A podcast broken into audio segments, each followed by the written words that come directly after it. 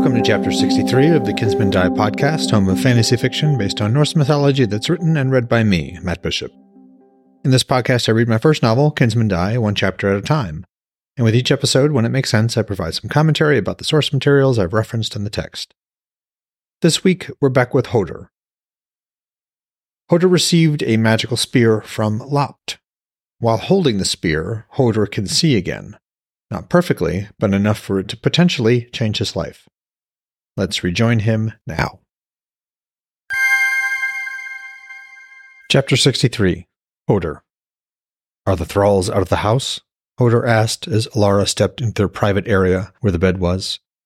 His new spear in hand, he sat on the bench along the side wall. His other hand rested on the bag containing the fruit his father's wolf had brought several nights earlier. What's this about, Hodr? She sounded alarmed. Her face was a misty blur in his new sight. And what, why do you have your spear in here? You know where everything is. Come in and pull that hanging shut in case someone walks by, he said, smiling. Everything's fine.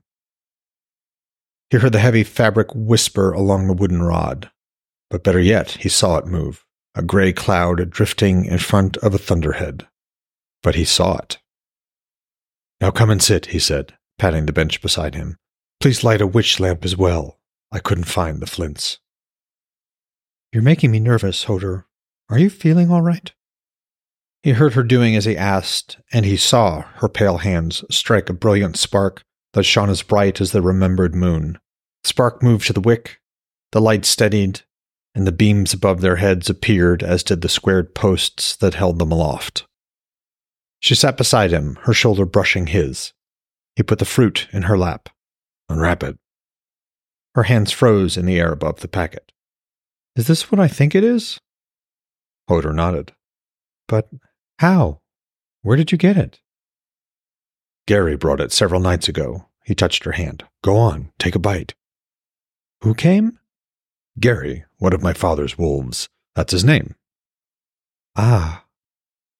She toyed with the bag's drawstrings. Did you know Geri was coming? Is that why you insisted on being out in the yard? He smiled, but shook his head. I'd no idea, but I told you. Freki or Geri bring me one of Yggdrasil's fruits every winter, usually around this time. Just good luck it happened to be the night I sat out. Alara slipped the fruit out of the bag. She held it up so it caught the light of the witch lamp. It's beautiful. Indeed, it was. They always had been. It was the first thing he'd seen that appeared to have some color to it. A hint of golds and reds like the sky just before Sol slips away. Idun tends the branch of Yggdrasil from where they grow. The only place they do grow, so far as we know. He touched her knee. Go on, take a bite. Actually, wait, let, let's cut it in half first. Once you start eating, it's almost impossible to stop. But cut it in a bowl to save the juices. She took three quick steps toward the cooking area before she stopped. He heard her shoes slide on the wooden floor as she faced him. And eating this will make me young again? Well, it's not like you're old now, but yes, it will. I don't know how it works, but my father says eating it makes the waters of the roaring cauldron flow through your body. They heal and restore, stripping the winters away like a woodworker's plane exposes the fresh wood underneath.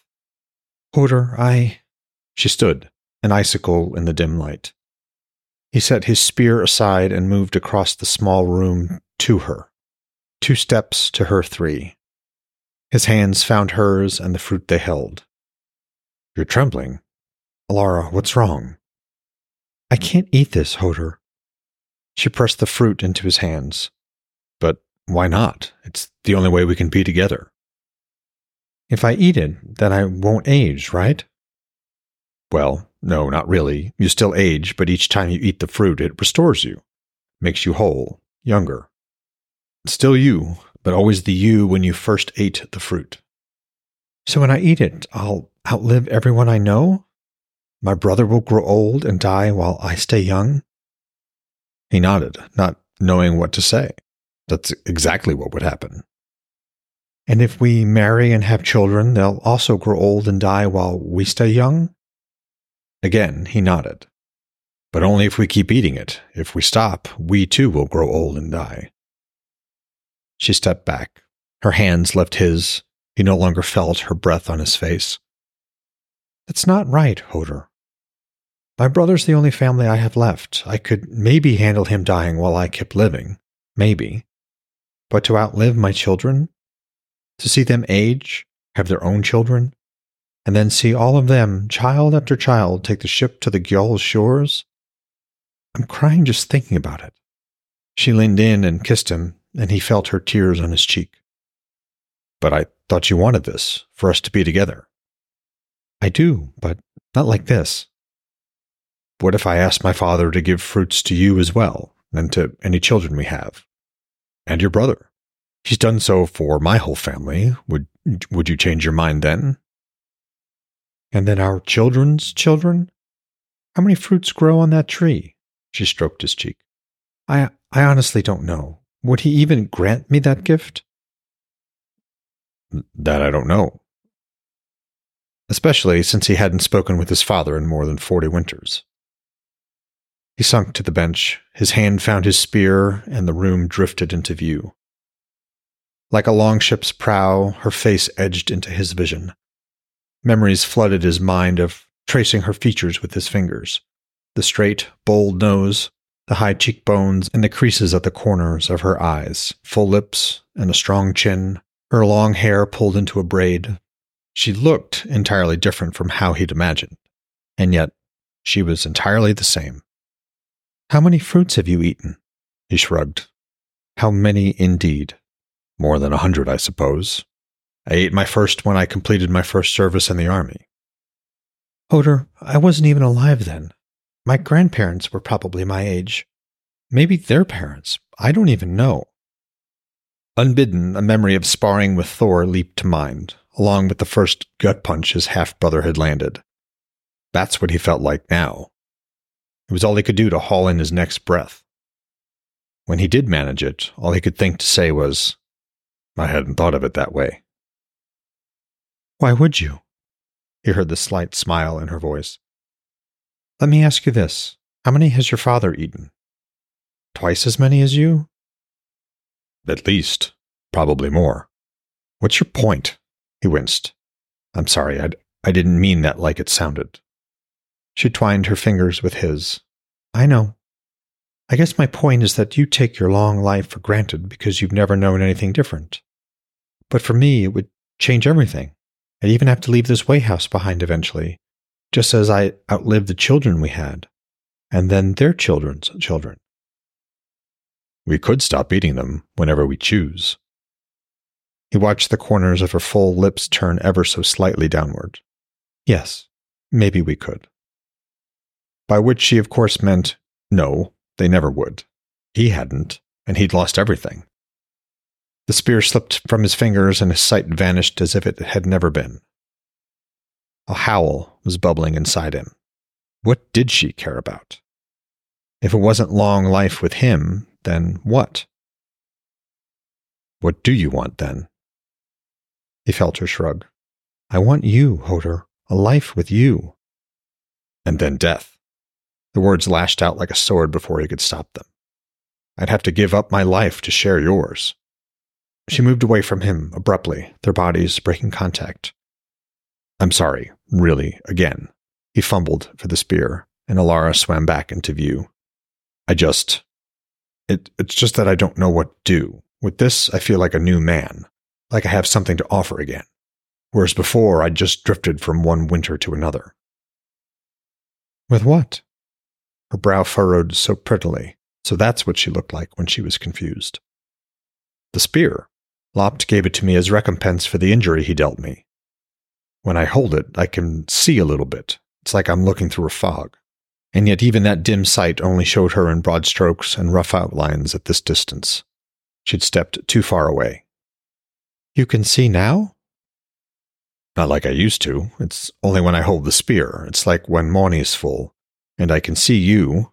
You are a bit hazy, though I see you well enough to make out your face, especially when you're close. She stepped toward him, boots lightly scraping, and there she was, dress flowing and rustling, concern creasing her brows, hands clasping and unclasping. She seemed hesitant to come even closer. And it's safe? Odd question, but he'd grown up around seidr. I think so. Lopt was surprised his runes gave me sight. He hadn't expected or even thought that was possible. But it is. And it's certainly better than spending every living moment in the dark. You seem scared? She laughed, holding herself. Yes, quite a bit, actually. I'm surprised you're not. Alara, my father regularly changes into an eagle, and like him, one of my uncles can shift into any shape he chooses. Even Heimdall can change his shape, only a seal, but still. When you've seen all that, or stood your ground while your brother brought lightning down on your enemies, well, he shrugged again and tapped the spear against the floor. This seems a small thing. What can you change into? she asked, her voice small. Me? Just a mole. A double heartbeat passed, and she took two quick steps toward him and smacked him on the arm. He grinned and pulled her down beside him. She kissed him hard and said, I'm happy for you, but this, the fruit, your new sight, it's, is so much to take in all at once. I'm not as used to magic as you are. I'm realizing that now, he said, nodding and gently squeezing her hand. I'm sorry I sprung it on you. You should also realize that your being blind doesn't bother me. Never did. I came to love the man you are, not the man you wish you were.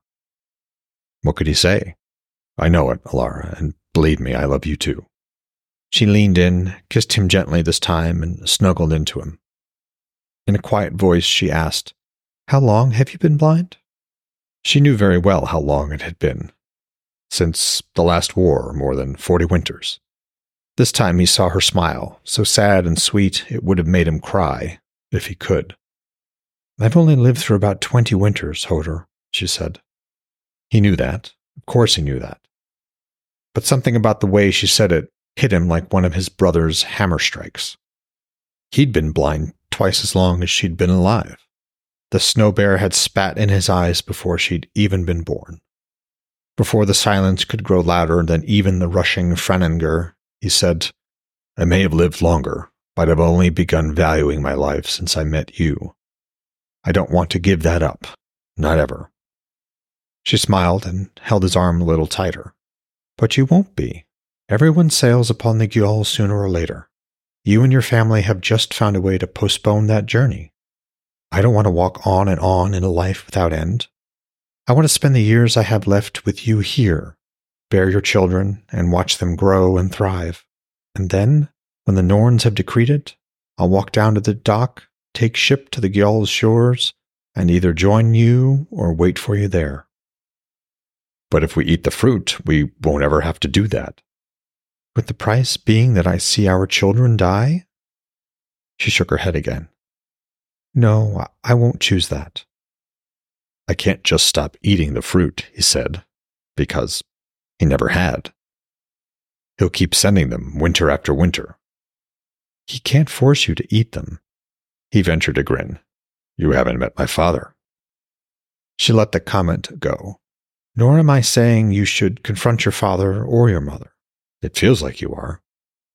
She sighed and wiped tears from her cheeks.